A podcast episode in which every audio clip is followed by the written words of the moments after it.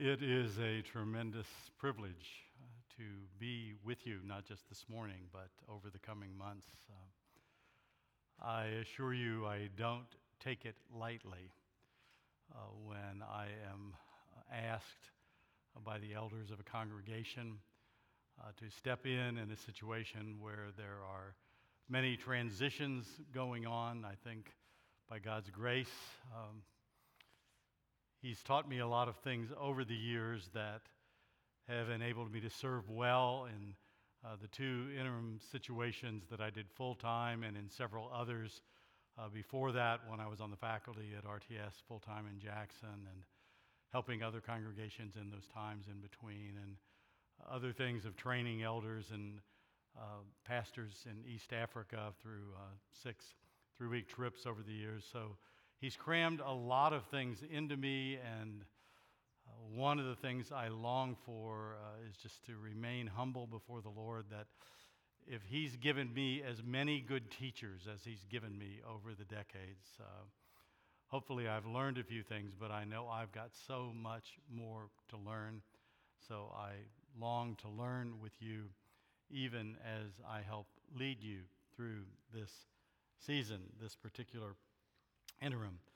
Uh, and thus, um, I, as I was interacting with your elders about what we might do in a first series of teaching the Word, which God has made so clear is to be very much at the center of who we are as the church, that we start out talking about God in His amazing providence uh, and the reality that one of the hardest things for us to learn is that God's providence uh, includes everything, and that for those who are His, His providence is always good.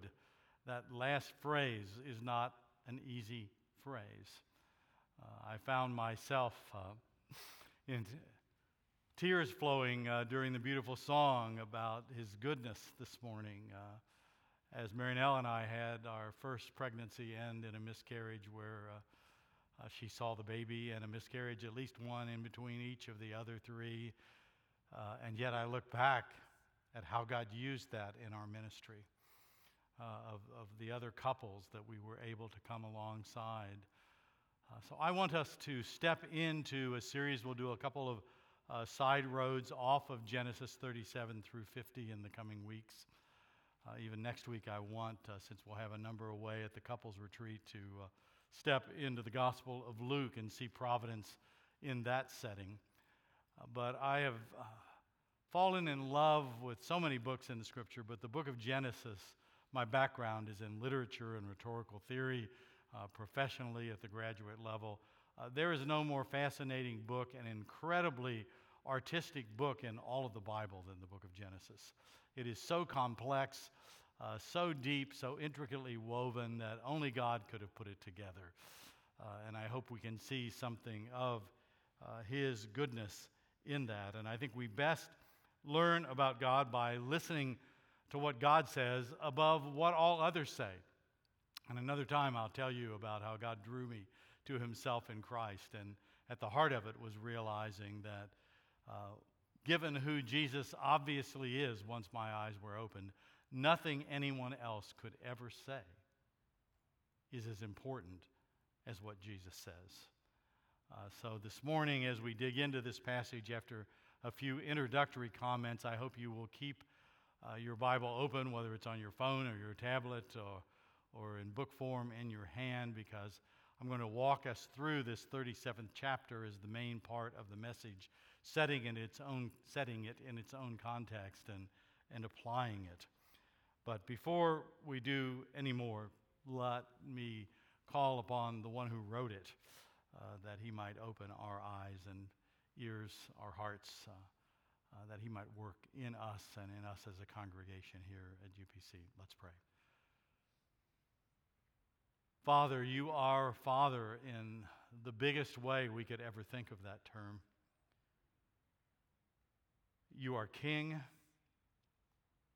over the universe, over us as individuals, families, over University Presbyterian.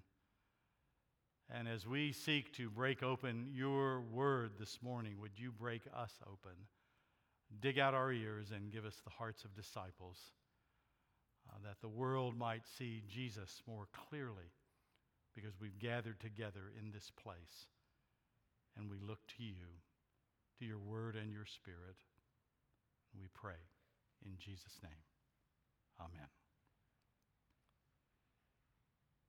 The book of Genesis, just a couple of quick questions to set it in context. Uh, when and through whom and for what immediate purpose did God give it? I think sometimes because Genesis speaks to us so much about creation, uh, we forget the context in which God gave it to his people. Uh, it was given to Moses during the Exodus. So the first audience for the book of Genesis were the people of God called out of 400 years of slavery, uh, going into a whole new future, and they had no idea what it was going to look like. One of the fun and awful things sometimes about interims with pastoral changes is the future. What is it going to look like? Uh, well, this is a book that uh, is written to a people that didn't know what the future was going to look like. And it was written uh, that they might uh, understand who they were and where they came from and what their story really was. They'd had a 400 year story in Egypt, but that wasn't their story. They had been catechized by Egypt to be slaves, to be obedient to Pharaoh. And we, by the way, a quick aside, are being catechized by our cell phones and our tablets and our computers and all the other media. Uh, and it's kind of striking. I hope a new age is coming in the church where uh, churches that have turned away from the idea of adults and children needing to be catechized in the story of the scripture and in the best of our creeds and confessions are starting to wake up and realize we're being catechized by everybody else. Maybe we ought to go back and figure out who we are. And I think that this book has a lot to teach us about that reality. Moses was given this text, and Moses had to grow in wisdom and stature. Uh, it shouldn't surprise us that uh, we who are elders and leaders and we who are the people of the church uh, need to grow. If, if the Son of God incarnate had to grow as a human person in wisdom and stature and in favor with God and men, uh, it shouldn't surprise us uh, that we don't come prepackaged as leaders and people uh, knowing how to do everything and how to respond to everything. So, this series and this text will drive at the heart of some of that. I mean, think about it Moses, 40 years getting schooled in the best schools of Egypt, and God says, not really a good enough education. Let's go out in the desert and be a shepherd for 40 years. And only then does he get another 40 years prepared to be a leader who stumbles along the way so much that he doesn't even get to go into the promised land. That doesn't fit a Hollywood story. That's, that's not the kind of hero.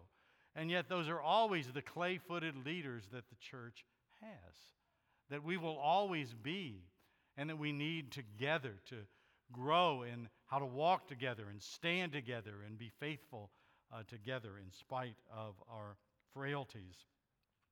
So Moses had a pattern of growth that is similar to the lives of Samuel, Israel's great priest and prophet leader, and then in Jesus. Uh, 1 Samuel 2:26 Now the boy Samuel continued to grow in both stature and favor with the Lord and also with man. He had a tough tough job. And then those same words, we've already quoted them, so I won't quote them again, are said of our Lord Jesus growing as a young child and a young man, that he grew. Even though he was God incarnate, uh, he never sinned, but he still grew in wisdom, and he grew in stature, and he grew in favor with God and men, though sometimes not with men, because uh, uh, I hope you've noticed by this point in your life, whether you're a believer or one who's seeking, that Jesus is probably the greatest equal opportunity offender that has ever existed. Uh, I mean, if he doesn't offend you this week, wait a, a, week or two or three. If you're really listening to what he says, uh, he will shake up your world a little bit because it needs to be shaken. God was preparing Israel that they not be satisfied with being slaves and servants in a godless culture, even though when they were in the wilderness they wanted to go back to that. But they had to learn a new story. We'll see later how God's 10 words, the 10 commandments, uh, fit in with building this image of who they are as the people of God. But I simply want to remind you this morning that God uses all things, including our errors and wrong choices, uh, to shape us into being a community, whether it's in families or in churches. And the hard times, the most important things that happened in Israel's life, happened in the wilderness or in the desert and when things were going tough. When the promised land was good, they started going pagan. They started going native. So we ought to be thankful for an interim time like this, not that you wanted it to happen, uh, because it says God's about to do something really important and good. I mean, that's the pattern of the scripture all the way through. David Wells, a great uh, theologian and writer of the last several decades, uh, has given us uh, an incredible definition. Uh, he says, Worldliness is whatever makes righteousness look strange and sin look normal. If you want to know where you're tempted at being worldly rather than godly, look at the pressures in your life and in your teachers and in the media that would make righteousness look strange. We're in the middle of it in our culture right now. So, this is a good season to begin to dig back into that reality. And I want to lay out one more foundational concept before I get us to the text. Uh, we'll come back to it over and over again. Uh, the first five books of the Old Testament are, ca- are called the Torah in Hebrew. Uh, we translate that word law, but in some ways that's unfortunate uh, because at the root of the idea of Torah is not just a, lit, a written legal code, it's the idea of instruction of pointing the way. So rather than being a moral legal code, the Torah of God, the law of God, is relational. It's God shepherding through His Word, by His Spirit. It, it's God in His loving, mysterious at times providence, leading us along to understand the need to walk with Him. And I think often in the Western church, especially, we've gotten so caught up on the law, even in our Presbyterian and Reformed tradition that I love deeply. Uh, we get into the, the breaking of individual codes and commandments, which is a terrible thing to do, to break those commandments. But more foundational than the commandments is the rebellion that comes first. The rebellion is re- relational. The rebellion says, I don't want to trust God. I don't want to let God define what is, is right and wrong. I don't want to God, let God define what marriage is all about, what sex is all about. Uh, we see our world fighting against all of that, and the church has been led into finding righteousness looking strange at times. When we break individual commandments, those are only the particular ways that we rebel. And sometimes we think we're going to do okay if we can just quit breaking those particular commandments, and particularly the ones that are hardest for us. But we haven't gone back and said, Have I really stopped being a rebel? And it's the issue of are we rebels or are we creatures? Francis Schaeffer, the great teacher of the second half of the 20th century, said to really become a Christian, you have to bow twice. You have to bow before Christ first as creator.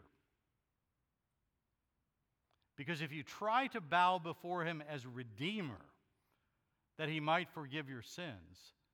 But you haven't acknowledged that he, the Son, with the Father and the Spirit, are the definers of what everything is to be, what is good and what is bad. Then sometimes you just want the psychological feeling of forgiveness, and you're really not dealing with God. And I'm old enough now to have seen the evangelical church fall into that trap for 50 years of ministry. And it's why we so much need to come back and see the bigness of God. So, Genesis is given to teach uh, the exiled people of Israel who they are, where they came from, how they got to Egypt, and the evil they must abandon as God literally deconstructs decreates Egypt. That's what those wonderful plagues, awful plagues, are. He's literally deconstructing a country so that the people who are being carried out of it towards the promised land, the land of promise, uh, can know that He is the one who is the Creator. And He defines what men and nations are to be and how long their seasons are to last. Acts chapter 17. So quickly, we move to the family that grew out of Jacob and how they are to grow in wisdom and stature as far as possible to them to be in favor with God and men. Genesis is a book, and we can only briefly touch on this, that is broken into 10 sections. The first talks about the generations of the heavens and earth, and that word, the generations of, always points to what comes next, not, not what came before. The first section is the heavens and the earth are made, and in them God put creatures. At the height of it, Adam and Eve. And what comes next in that section is that story. When we come to Genesis uh, 36, 37, and we move into the story of Jacob, it's often called the story of Joseph. If you're familiar with Genesis, you know a lot of the story tends to be about Joseph, but it's not really about Joseph. It's these are the generations of Jacob. And it's about Joseph and all of his brothers. Uh, and when it goes from the generations of Jacob, and all of a sudden you're talking about Joseph, uh, if you're a part of that culture, that was there in the desert with Moses, we're going, wait a minute, they have already been told the earlier chapters when they get to this. And which one in the 12 children of Jacob is Joseph? He's number 11. What happened to the first 10? What's going to happen in number 12? Why are we talking about Joseph? Well, we'll find out uh, as we dig into this text and uh, uh, those that we'll come into in the next weeks. But this is what happens as the family of the third patriarch, Jacob, have to figure out how they're going to allow God's providence to lead them to live according to God's purposes. And sometimes they do it well, sometimes they do it badly. So it's the story of Jacob and his family. And in spite of Joseph's playing a critical role, he's even the savior from famine of his family and of Egypt. It's not the line of Rachel that Joseph is from that ends up being the prominent family. It's Leah's family that becomes the source of the messianic line. And it's Judah, the fourth born son, that becomes the lion of the tribe of Judah from which Jesus comes. So even though Joseph is in the foreground, the story is about how does this family operate as a family. And I hope maybe some of you are sensing already uh, some of our application is going to be there. Uh, how does the family of UPC operate as a family? How do the families within UPC operate in a family? And how is God's providence at work in these relationships, both individual families, individuals, and the church, that we might know how to live and how to be what we need to be?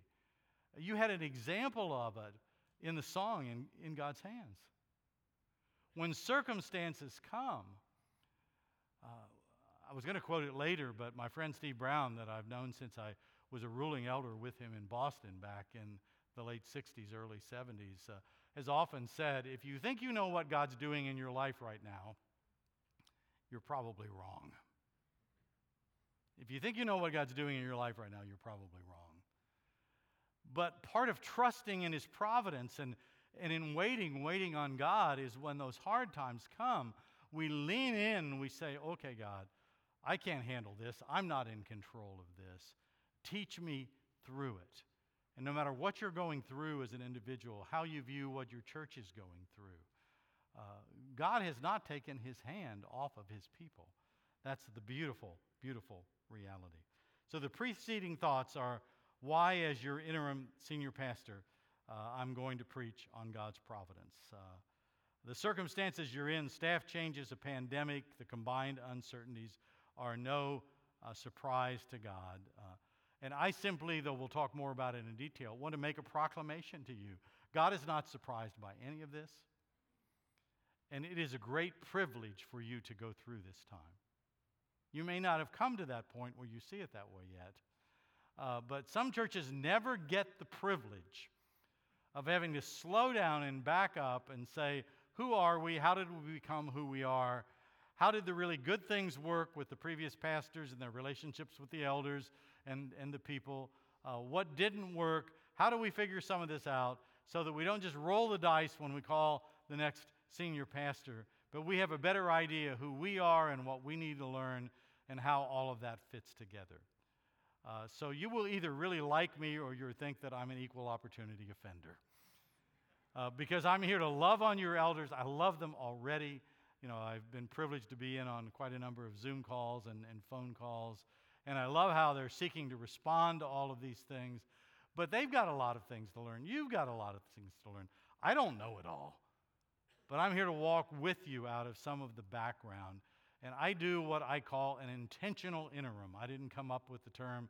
A few of you may know of my friend Sandy Wilson's ministry. He was at Second Pres Memphis and Lookout Mountain Pres and Chattanooga before that. But Sandy does the same thing as we're now in our later years of ministry.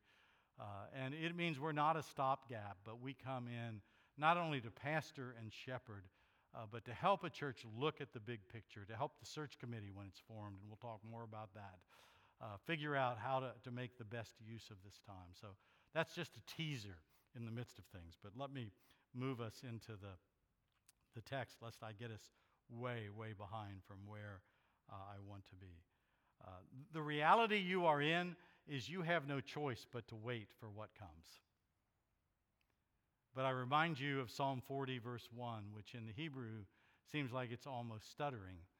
Uh, it says, In waiting, I waited on the Lord. Human beings have no choice but to wait. When you're waiting on the outcome of a surgery, when you're dealing with other things that you're confronting and you don't know what's going to happen with it, uh, you can be like non believers and just tap your feet because you, you can't do anything but wait to see what happens. But as believers, we don't do that. In waiting, we wait on the Lord. And as we look at the life of Joseph and his family's experience, Jacob's family's experience, we're going to be looking at ways in which they didn't and did wait on the Lord and how God's sanctification process in them was a lot more than about making Joseph second in command in Egypt. It was about how the line of Jacob could become better image bearers as a family of a patriarch. And it feeds into the rest of the scripture. Let me leave it uh, at that at this point, other than to simply say uh, one thing. Well, in fact, let's just dig into the text and, and we'll say it there. If you get your Bible open, I'm going to try to walk uh, fast. Uh, Steve, Stephen, what time do I need to finish? I can barely see the clock down here. 12:30? no, that's possible, but not uh, not something I want to do. What time do I need to finish? 11:15 at the latest. Okay, we'll we'll shoot we'll shoot for that. Maybe we can can do it before that. Uh, I, I've been known to just stop at the end of a paragraph and say we'll pick it up next week. So don't worry about me doing what Paul did and preaching towards midnight uh, till midnight. Uh, uh, we won't go there, but but get your Bible open. I want to walk you through this text and give you some context before we make two or three applications that we've kind of leaned into a little bit. Genesis 37, beginning with verse 1. Jacob lived in the land of his fathers sojourning. Uh, if you'd read the chapters before closely, you'd know that was the area called Hebron or Kiriath Arba uh, in the land of Canaan. But the new section begins in verse 2. These are the generations of Jacob. In other words, what's coming after this is what happens with those that come out of Jacob's loins, his children, and what happens through his children. Jacob's still involved in the story, but we're not talking just about Jacob, we're talking about Jacob's family. These are the generations of Jacob. And then immediately Joseph, being 17 years old. And I assure you that those who were really listening as God gave Moses chapters 1 through 36, when all of a sudden it starts talking about Joseph, they already know Joseph is the 11th, the firstborn of Rachel. But there are 10 in front of him. And firstborn kids are really important in the story, uh, in the culture, the way things usually are, though God turns that topsy turvy. Uh, so Joseph, being 17 years old, was pasturing, pasturing the flock with his brothers. He was a boy with the sons of Bilhah and Zilpah, his father's wives. And remember, those were the two servants of Leah and Rachel that they gave as wives uh, to Jacob when they couldn't have children yet. Uh, because, as part of the normal culture, uh, that's what was done. So don't get hung up on where we are at this point in God's revelation. You know, that's what happened.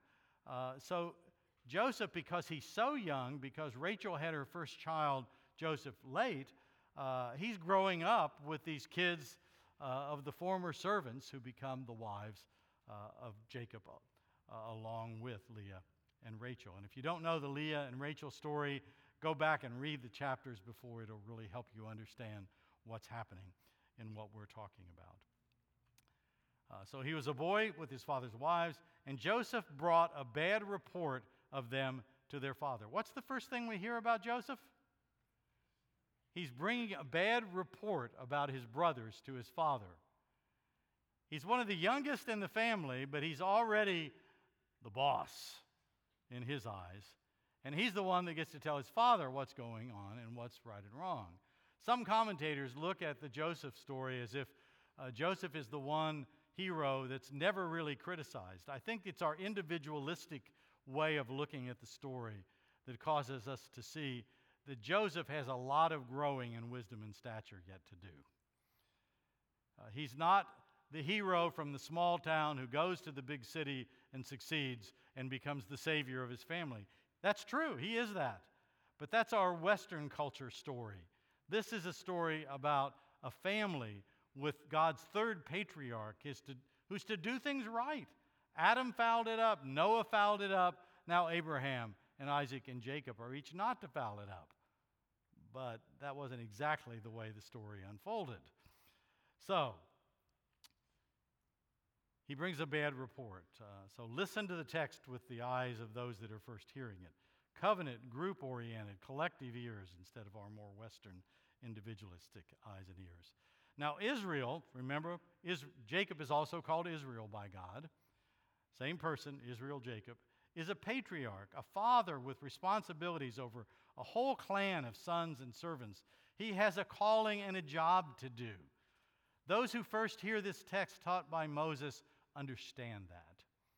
We don't. We in our culture hear the word father and we think, oh, a father has a wife. Hopefully, she's still in the home with him and he with her. Uh, they have some kids, and that's the family. That's what fathering is all about. But if you go back to Abraham, just as an example, and I can only touch on it, uh, when Abraham is traveling from Ur the Chaldees and then uh, from his father Terah, uh, you know, on the rest of the journey after his father dies, he's got quite a clan. And, and then when his nephew Lot uh, becomes a great clan, he's the father, he's the patron, patriarch over all of these people. He's got a responsibility uh, to try to guide them and see that they do well. So immediately, the hearers that are learning this story from Moses understand oh, how's Jacob, Israel, doing in his fathering? And I'll give you a clue not very well. And that's one of the things we need to look about and then say, how are we doing as fathers, those of us who are fathers? How are the elders of the church doing as that? How are pastors dealing with that? So here it says about now Israel loved Joseph, verse 3 more than any other of his sons because he was the son of his old age. It's understandable if you know the story of how uh, Jacob got tricked by Laban and, and got Leah first that he wasn't attracted to, and then had to uh, take Rachel second, and then God gave Rachel no children, but Leah gets children, and there's this huge tension between the two wives, and then we got four wives. You know, when we get uh, the other two uh, that we've talked about involved. Uh, so it's understandable that he loves Jacob so much because he loved Rachel so much. And Hebrew narrative is very terse, very sparse of language. And so notice how it goes that he was the son of his old age, and then it jumps immediately. And he made him a robe of many colors. We don't know exactly what that means, but there's enough from the culture that we've been able to pick up that it's a long robe. Sometimes the robes were uh, made up like a patchwork of many colors. But the important thing to know about it, it was a robe of honor. And it was a symbol that said to the younger or to the older brothers, uh oh, he not only really likes Joseph better than us, he's going to make him, not Reuben, the firstborn, the heir. That is a big deal. Because the one who is the heir gets sometimes as much as two thirds of the inheritance. Now, why does he get that? So that everybody else can be poor and he can be rich? No, he gets that because he's taking over as the father. And his job is to make sure everybody gets treated well.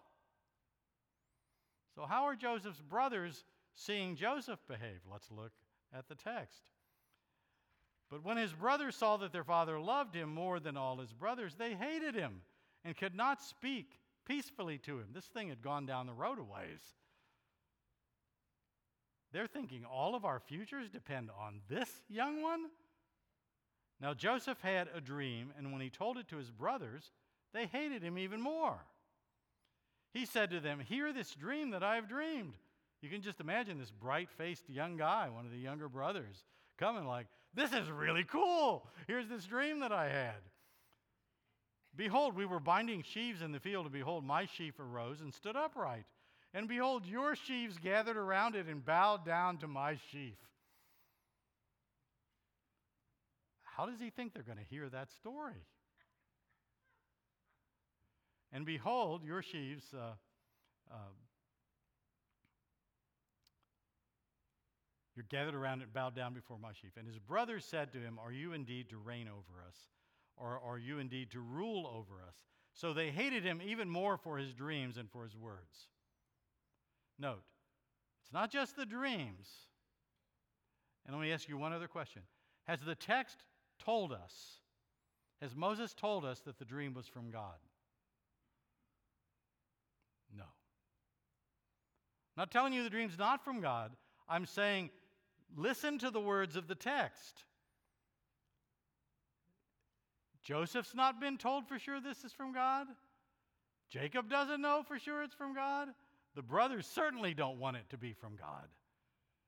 And so they hate him not only for the dream, but for the fact that he says the words. Now we find out that God's involved in the dream later on in the story, but in waiting, wait on God. God's going to tell you what's going on at the appropriate time but don't get ahead of the story. We would, in uh, the scholarly language of our day, say that Joseph lacked uh, emotional intelligence. He may have been a very bright young man, he obviously was, but he, need little, he knew little about how to rise in favor with men. And God wasn't real pleased with his behavior, I don't think, either. So his brothers were jealous of him. Oh, I got to get, I lost my place. We got to do the second dream. So then he dreamed another dream and told it to his brother. Brothers and said, Behold, I have dreamed another dream. Behold, the sun, the moon, and the eleven stars were bowing down to me. But when he told it to his father and his brothers, his father rebuked him and said to him, What is this dream that you have dreamed? Shall I and your mother and your brothers indeed come to bow ourselves down to the ground before you? So here it's not just the brothers, but the father, Jacob, Israel, sees some of the weaknesses of his son's character. What they foreshadow, we and Joseph discover only much later. But in the moment, these words are very troubling, and his brothers were jealous of him, but the father wondered. The father kept the sayings in mind. Now back to what was read earlier. Now his brothers, verse 12, went to the pasture, went to pasture. Uh, their brothers uh, father's flock near Shechem. And Israel said to Joseph, Are not your brothers pasturing the flock at Shechem? Come, I will send them to you. And he said to him, Here I am. So he said to him, Go now, see if it is well with your brothers with the flock, and bring me word. So Joseph is responsive to his father. That's really good. But was Jacob wise to send his younger son out to do this, knowing the relationships of the brothers? I think the clear answer is no. Jacob would not be looked on by the hearers of this text as a wise father for putting Joseph in that position, sending him out as sort of in charge to bring back a report on the older brothers. What are they supposed to think, given the kind of reports he's been given on the younger brothers? And a man found Joseph wandering in the fields, and the man asked him, What are you seeking? I'm seeking my brothers. He said, Tell me, please, where are they pasturing the flock?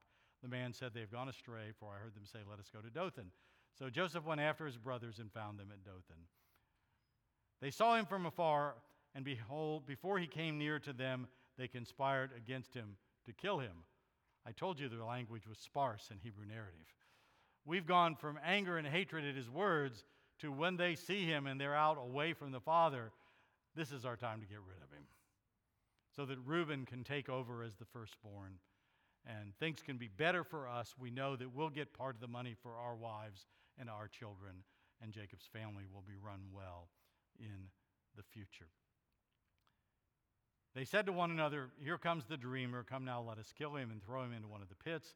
Then we will see, say that a fierce animal has devoured him, and we will see what will become of his dreams. But when Reuben heard it, he rescued him out of their hands, saying, Let us not take his life. Reuben. Reuben is the firstborn. He's the one that, in the culture's eye, should be taking over when Joseph gets old and when he dies. And so he's actually carrying out what Jacob ought to be doing. He's protecting his father, even though uh, he's upset probably with Joseph too. But you need to know something else that happened a couple of chapters before. Reuben lay with Bilhah, Rachel's former servant, and the wife of Leah. He shamed Jacob by sleeping with one of his father's wives. He was not in favor with God or with men.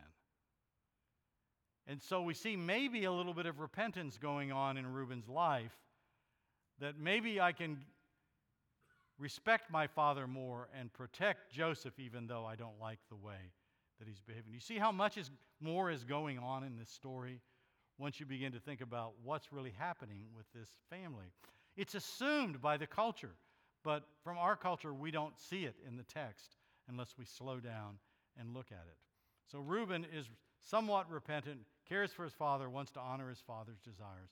So when Joseph came to his brothers, they stripped him of his robe, the robe of many colors that he wore, and they took him and threw him into a pit. The pit was empty, there was no water in it. So they're protecting him. They're not going to drown him. Uh, uh, he's at least safe for the moment. Then they sat down to eat, and looking up, they saw a caravan of Ishmaelites coming from Gilead with their camels bearing gum, balm, and myrrh, and on their way to carry it down to Egypt. Then Judah, he's the fourth born, who alone of the top four has not yet dishonored his father. By the way, I didn't fill you in on number two and three, did I? Uh, Reuben's the firstborn. Simeon and Levi are the second and third born.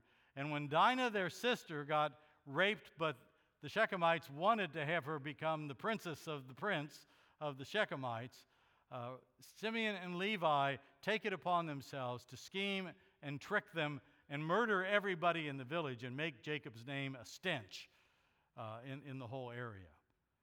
So Reuben's in trouble on getting the inheritance. Simeon and Levi are in trouble on getting the inheritance. And at least Reuben's turning around a little bit, but now Judah's at least trying to help a little bit. But his idea of helping is well, maybe I can keep him from killing him if we sell him and send him to Egypt. I mean, that's a little bit good, uh, at least. Uh. Verse 26 When Reuben returned to the pit and saw that Joseph was not in the pit, he tore his clothes and returned to the brothers and said, The boy is gone, and I, where shall I go? Reuben the repentant has failed, shamed again before his father over the loss now of his father's most beloved son. He shamed him with one of his wives, now he shamed him because he, the firstborn who should be responsible, has managed to lose Joseph to them. Joseph is gone. Then they took Joseph's robe and slaughtered a goat and dipped the robe in blood. And they sent the robe of many colors and brought it to their father and said, This we have found. Please identify. Remember that phrase. It'll come up in the next chapter, which we may not get to for two or three weeks uh, with the couples conference next week and the anniversary, I think I'm going to do something different. But I can't wait to get to chapter 38, the chapter everybody skips in the Joseph story. And if you don't know what I'm talking about, uh, read it this afternoon. Um, but uh, this we found. Please identify whether it's your son's robe or not. And Joseph identifies it and says, It is my son's robe. A fierce animal has devoured him. Joseph is without doubt torn into pieces. So I don't know who came up with this idea of the bloody robe and the scheme to tell him what happened, uh, but it fools his father, and, uh, and you need to remember what happened to Jacob in his earlier life. Uh, his mother, Rebekah, schemed with him to fool his brother Esau and his father Isaac uh, so that he could get the birthright uh, and, and be the leader of the line. So, what comes around, or what goes around comes around, you know, there we are.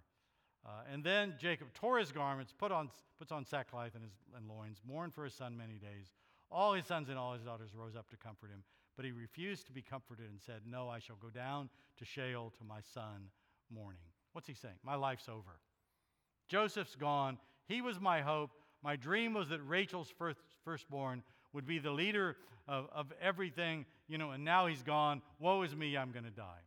It's like David when his army saves him from his son Absalom, starts crying out, Oh, Absalom, my son, my son, and has to have one of uh, his helpers, his prophets amongst him, come and shame him and saying, You're shaming all those who risked their lives for you, David, because you're more concerned about the one you've lost than all the ones you still have who've given you life. So if you want to think Jacob is looking good in this story and it's not still about Jacob, uh, God is hammering here that Jacob has really got things backwards. Okay, need to bring this all to a quick close.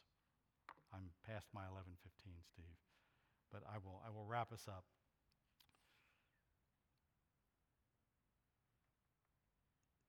So the people of Israel coming out of Egypt are hearing all of this and saying, "Wow, what a heritage! It's both wonderful and it's awful." You know, and now Moses is leaving this, but they're learning their story. And so I, I want you to think about what's your story? Some of you have been at UPC just for a short time, some for a long time. Uh, but if you're here for the reasons that God led you here, you know you're part of the gospel story. Uh, and, and that when churches go through difficult times, God always, I really believe it if people are responsive, enriches that gospel story. Uh, and they come out the stronger for it. And they have the best relationships amongst the leadership if they do it with intentionality that they've ever had in the history of the church. And I'm sure there have been great times in that. I don't know enough yet. Please don't ever assume uh, that I'm making a comment about this person or that person. I'll spend a lot of time the next two months talking to scores of you. Uh, but I'm not speaking to specifics right now. I'm just saying uh, this is life. This is the way things are. This is the way the world works. It's the way the, the church works. But we need to know our story because if we don't know our story, we don't know how to rehearse it and stay alive and vital in the midst of it. Uh, Paul Tripp wrote, the Christian counselor, teacher, you and I don't live in a series of big dramatic moments. We don't careen from big decision to big decision. We all live in an endless series of little moments. The character of a life isn't set in 10 big moments. The character of a life is set in 10,000 little moments of everyday life it's the themes of struggles that emerge from those little moments that reveal what's really going on in our hearts. So it's these little moments in the lives of Jacob and Joseph and his brothers that I want you to look at. And, and then I want to look at the little moments that are confronting you uh, as you think about how am I responding to my husband, to my wife? uh, to my parents. Uh, when it comes to things about the church, how am I responding? Do I really see that my calling is not just to be a great Western American Christian individual and maybe become one of the heroes, but it's how do I be one that builds up all the people around me, whether it's just in my family, I mean, I'll rebuke myself. I think I've done a better job during much of my ministry of, of building up the pastoral staff that I had, that I wanted them to thrive. I wanted the congregation to see them as the heroes than sometimes I did with my own kids. And now I'm trying to play makeup. Pray, pray for me on that. I mean, none of us get it right. But all of these things are what, when a season like this comes and it's time to, to do some introspecting, to realize that the hand of God, the providence of God, is on us to prod us and move us uh, to respond well in the present circumstances. It's not time uh, to live in the past, it's time to live in the present and help the present prepare us for the future. This interim time is part of Jesus' active providence to make UPC an even more beautiful church. And I'll say it the way I began. Uh, there is no greater privilege than for me to try to be a humble servant alongside you and learn as much from you as you will learn from me. If together we can learn to be uh, some of the neatest things that are going to happen for the future of this congregation. I hope you will believe that. I believe it with all my heart. I've seen it. I've seen the last two long term interims I did uh, uh, full time uh, go from uh, really difficult pastoral leavings to the places where uh, the session and the pastoral staff and uh, other people in the church are having the times of their life that they had longed for. And I'm painting no picture on you guys. I don't know enough. I'm just telling you what I know is possible and how to move from where you are when there's been uncertainty and shakeup uh, into beautiful things. In God's hands, we are. Father, take these words, use them your way in our lives we pray in Jesus' name. Amen.